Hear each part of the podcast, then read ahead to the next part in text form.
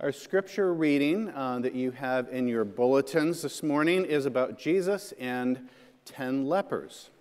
And before we read this together, there are a couple things that uh, I can share that will help this passage make more sense. And the first is that, not surprisingly, uh, leprosy back in those days was uh, largely misunderstood because people didn't know what it was and they feared it.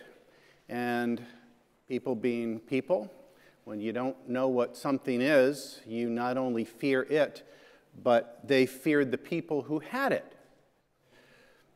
And folks back then believed that the reason why you got leprosy was because you had done something bad, and so you were being punished. They also believed, and this time rightly so, that it was contagious, which it is, but not nearly to the extent that, that they understood. And so people with leprosy had to live set apart in leper colonies. And not only that, but there was a law that if you had leprosy, you had to keep a certain physical distance uh, from other people. And if somebody got close to you, even if it was because of them, even if they did it by accident, you as the leper, you had to yell out, unclean, unclean. And if you didn't, and this is why in the scripture passages it said they were keeping their distance from Jesus, because if you didn't, you would be punished. And then, third, if by chance, which sometimes uh, would happen if you had leprosy and it happened to clear up on its own, and you wanted to re enter society, you'd have to get clearance from, of all things, the temple priest. And the temple priest, right? It's a little, little odd, except that they thought you had done something bad. So you got clearance from the temple priest, and the temple priest will give you a certificate that you had to carry with you. And then, fourth, uh, even though most people had it for life because there was no cure, like many things today, it is completely curable with medicine.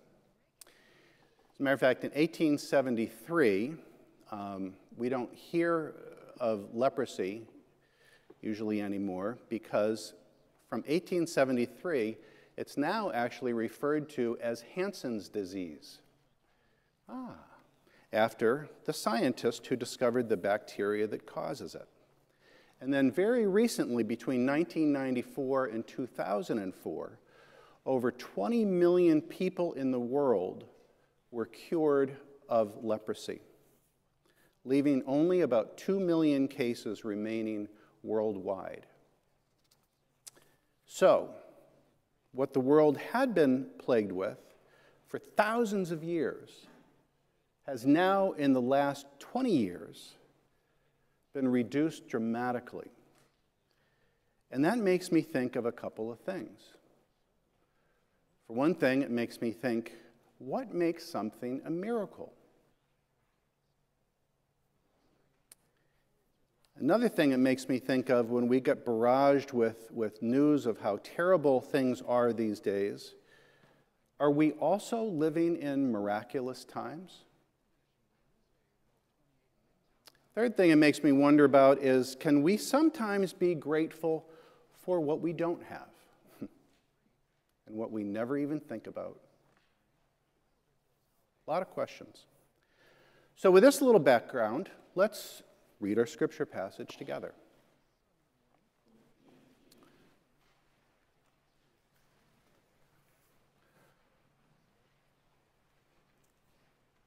On the way to Jerusalem, Jesus was going through the region between Samaria and Galilee.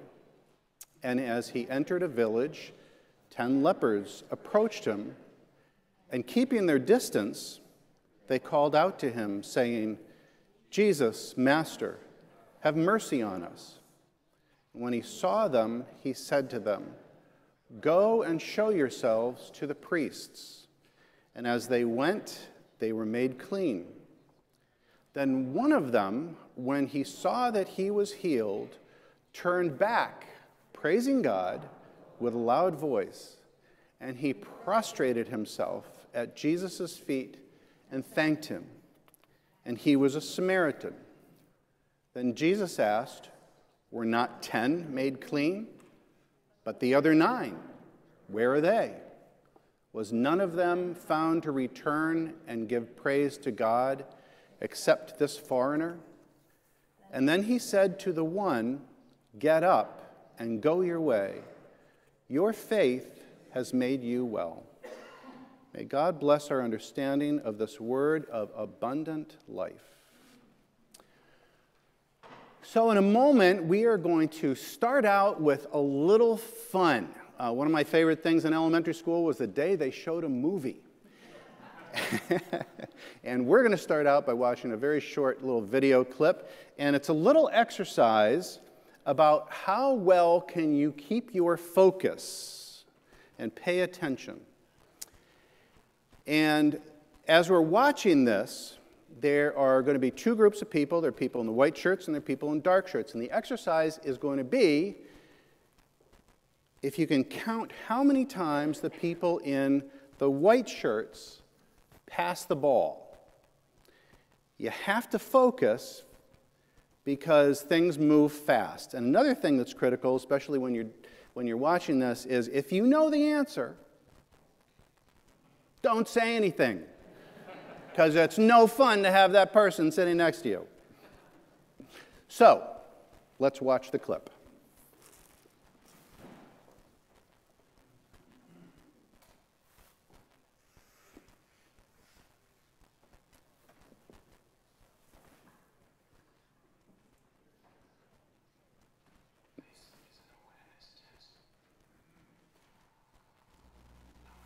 This is an awareness test.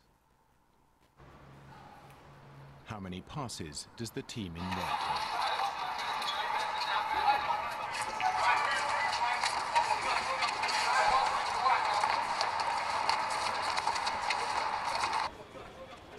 The answer is 13. But did you see the The moonwalking answer is 13. But did you see the bear?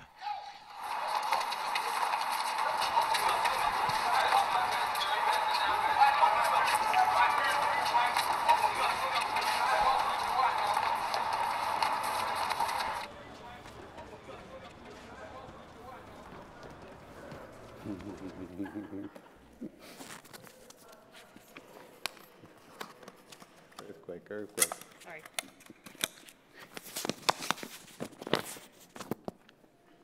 Thank you.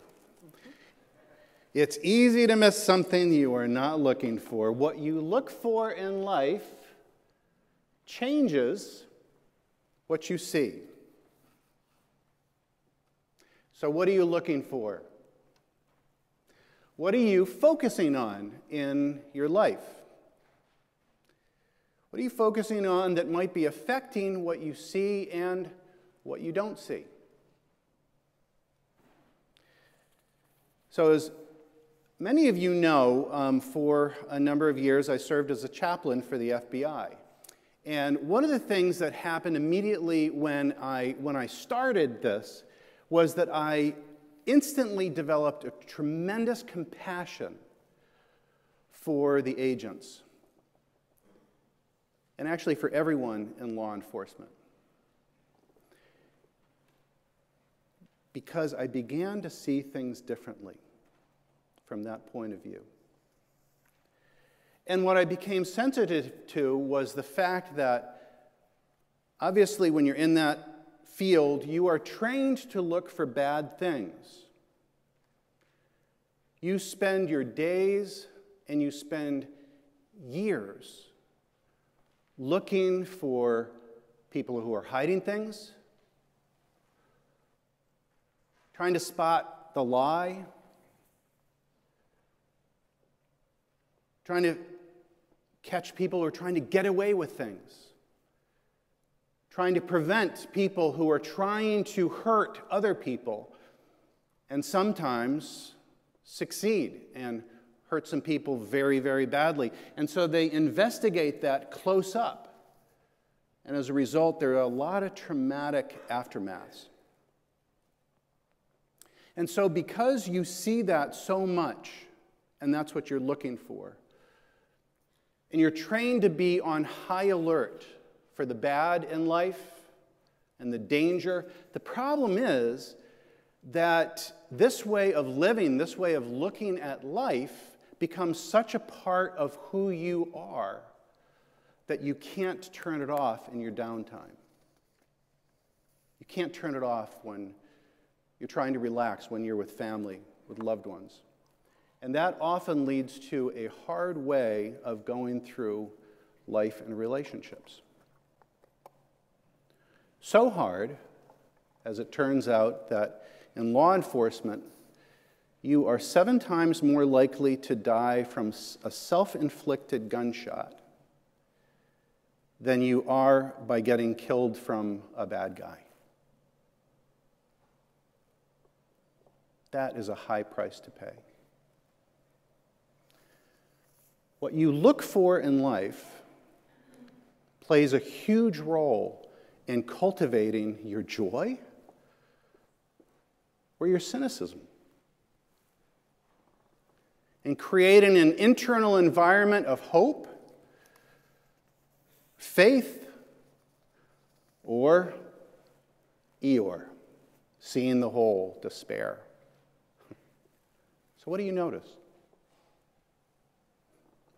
What do you notice as you go through these days? You know, when, when you think about how what you talk about and what you remember, do you seem to remember and do you seem to talk about the problems, how hard life is, everything that went wrong? I do sometimes. People say, How are you doing? And I recognize that sometimes I start sharing, you know, it's like, well, you know, it's been kind of tough and so forth, whatever. It doesn't help me. You know, I, I hear people say, and we get in these conversations like, boy, what a day. And sometimes, you know what's weird about us as human beings? Sometimes we even try to outdo each other, don't we? You think your day was bad. It's Like, what are we doing? We're trying to top the bad day. Listen to this. Now, the ironic thing here's the, it's, it's funny, it's irony.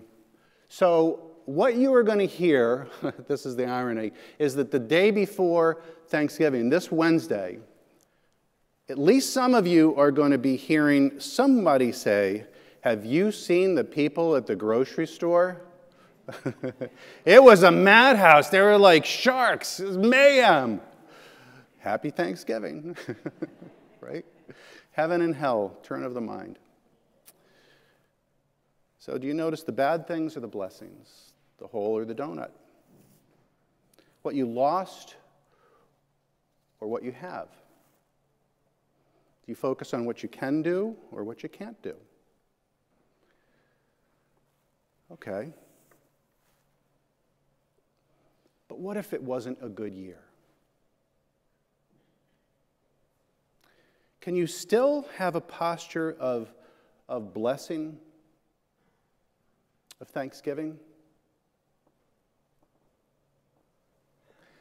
I ask myself these things a lot. I wonder do I need an abundance of blessings in order to be satisfied? And if so, how much? What's that level? How many blessings? How much is enough?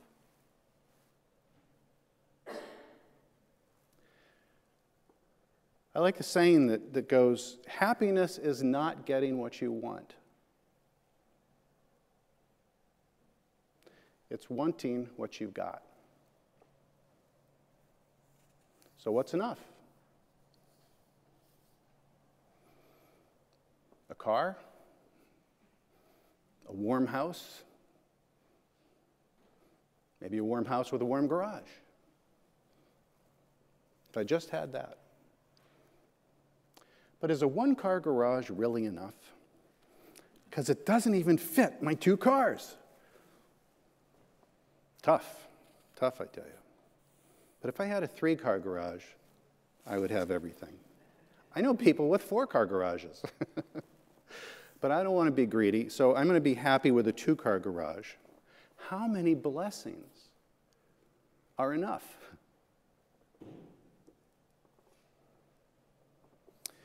So, I was thinking about things last week, and I was looking something up, and you know that fortunately now, 74% of the people in the world have access to safe drinking water. I heard that and I thought, 74%, that's great. What do you focus on? It also means that 26% of the people in the world do not have access to fresh water. 26%. So I got in touch with Jack Leslie, who's here. Why? He serves on the global board of water.org, water.org. Look it up. So I'm talking to him yesterday about this because it got to me emotionally. He said 711 million people that they work with don't have access to fresh drinking water. He just got back from a board meeting in Brazil. In low income countries, unsafe water sources account for 6% of their deaths. I was thinking, six out of a hundred people who die in those countries are dying because of what? They're dying because of water. I'm not talking heart attacks, cancer, accidents. Dying because they don't have access to clean water. And you know what? In having that rise to my consciousness, it made me look at things differently. And it made me feel very, very differently inside. It made me feel uneasy. It brought some tears to my eyes. And so I think about two things. One was, one was the last time I was thankful when I turned on a faucet? And I never even thought about the clear water that was coming out.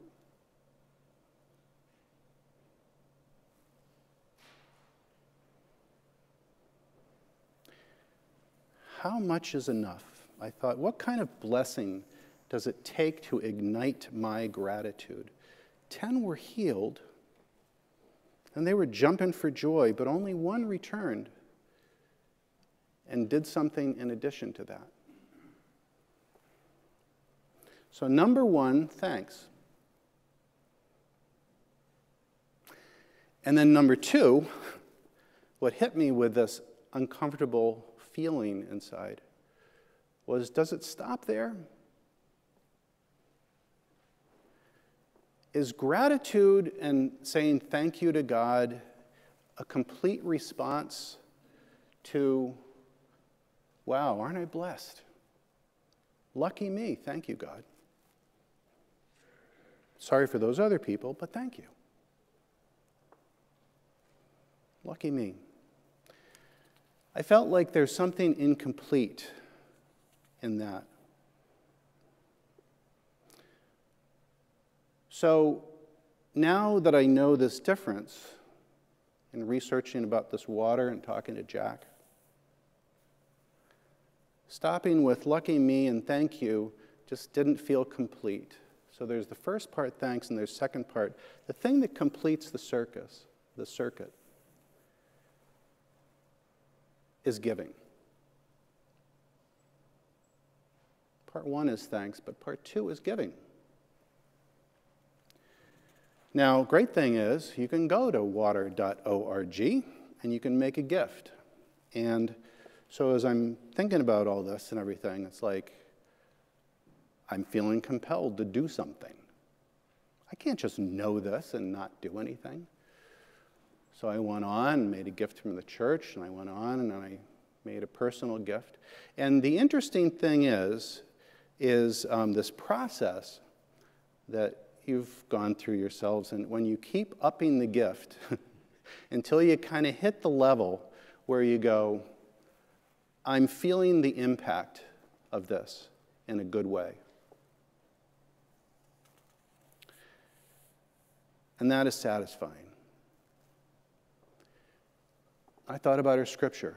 You know, when it says that 10 were healed, it's interesting. 10 are healed, one came back. So 10 are healed physically, but to the one who came back after he did the extra mile, let's say, efforts and awareness, he said to this one, Your faith has made you well. He was already physically better, as were the other nine. There's something inside of him, the thing that made him come back and express and take the effort.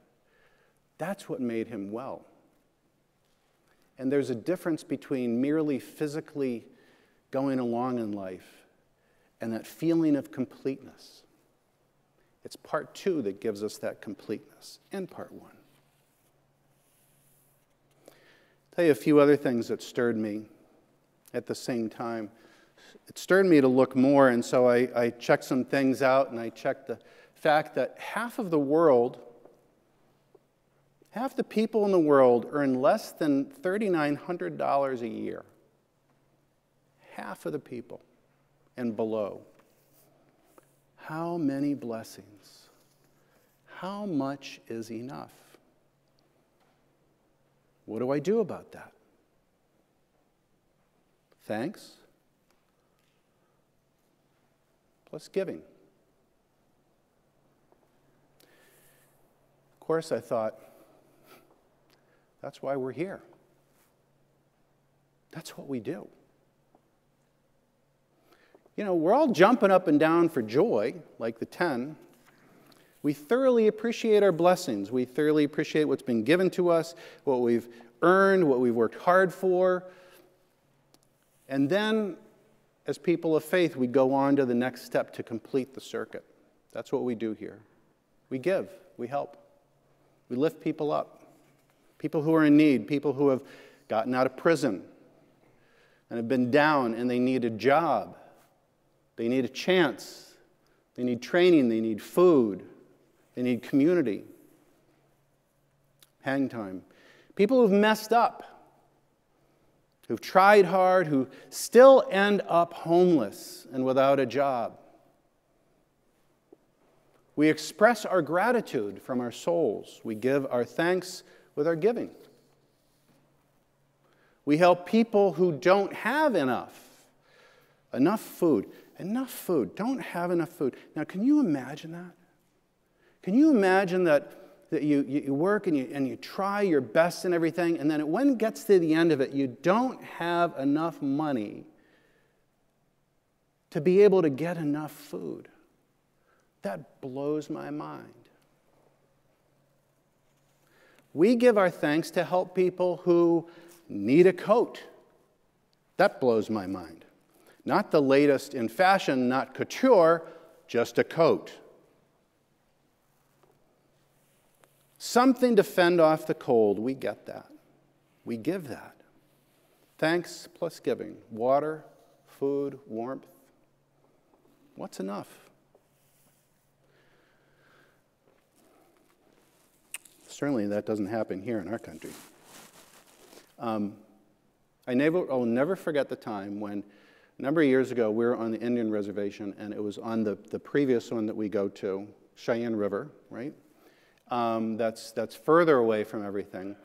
Um, Laura, Laura's leg got, got really whacked hard by, um, by a really, really heavy table that came down on it. So we took her to the hospital.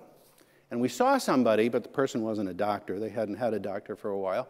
And this person said, You need an x ray. We have an x ray machine, we just don't have a radiologist to look at it. You need crutches.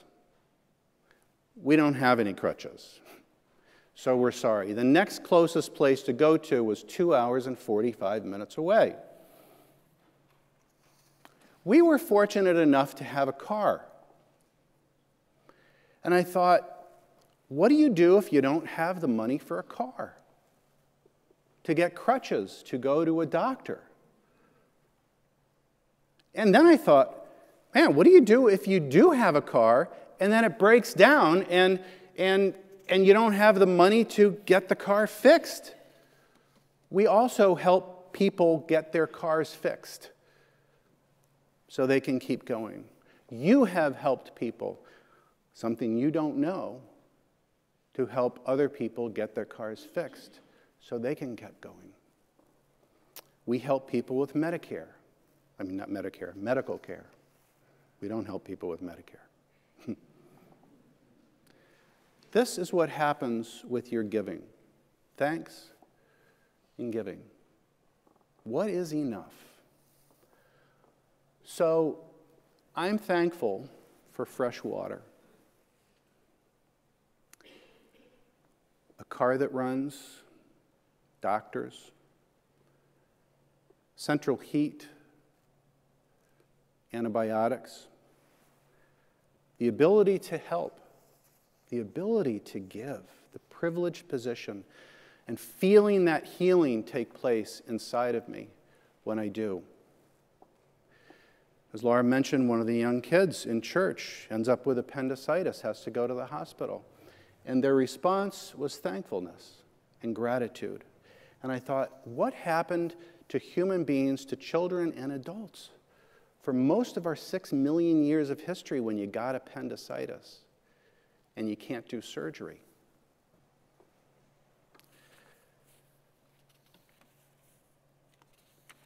Simple appendectomy there's thanks and there's giving.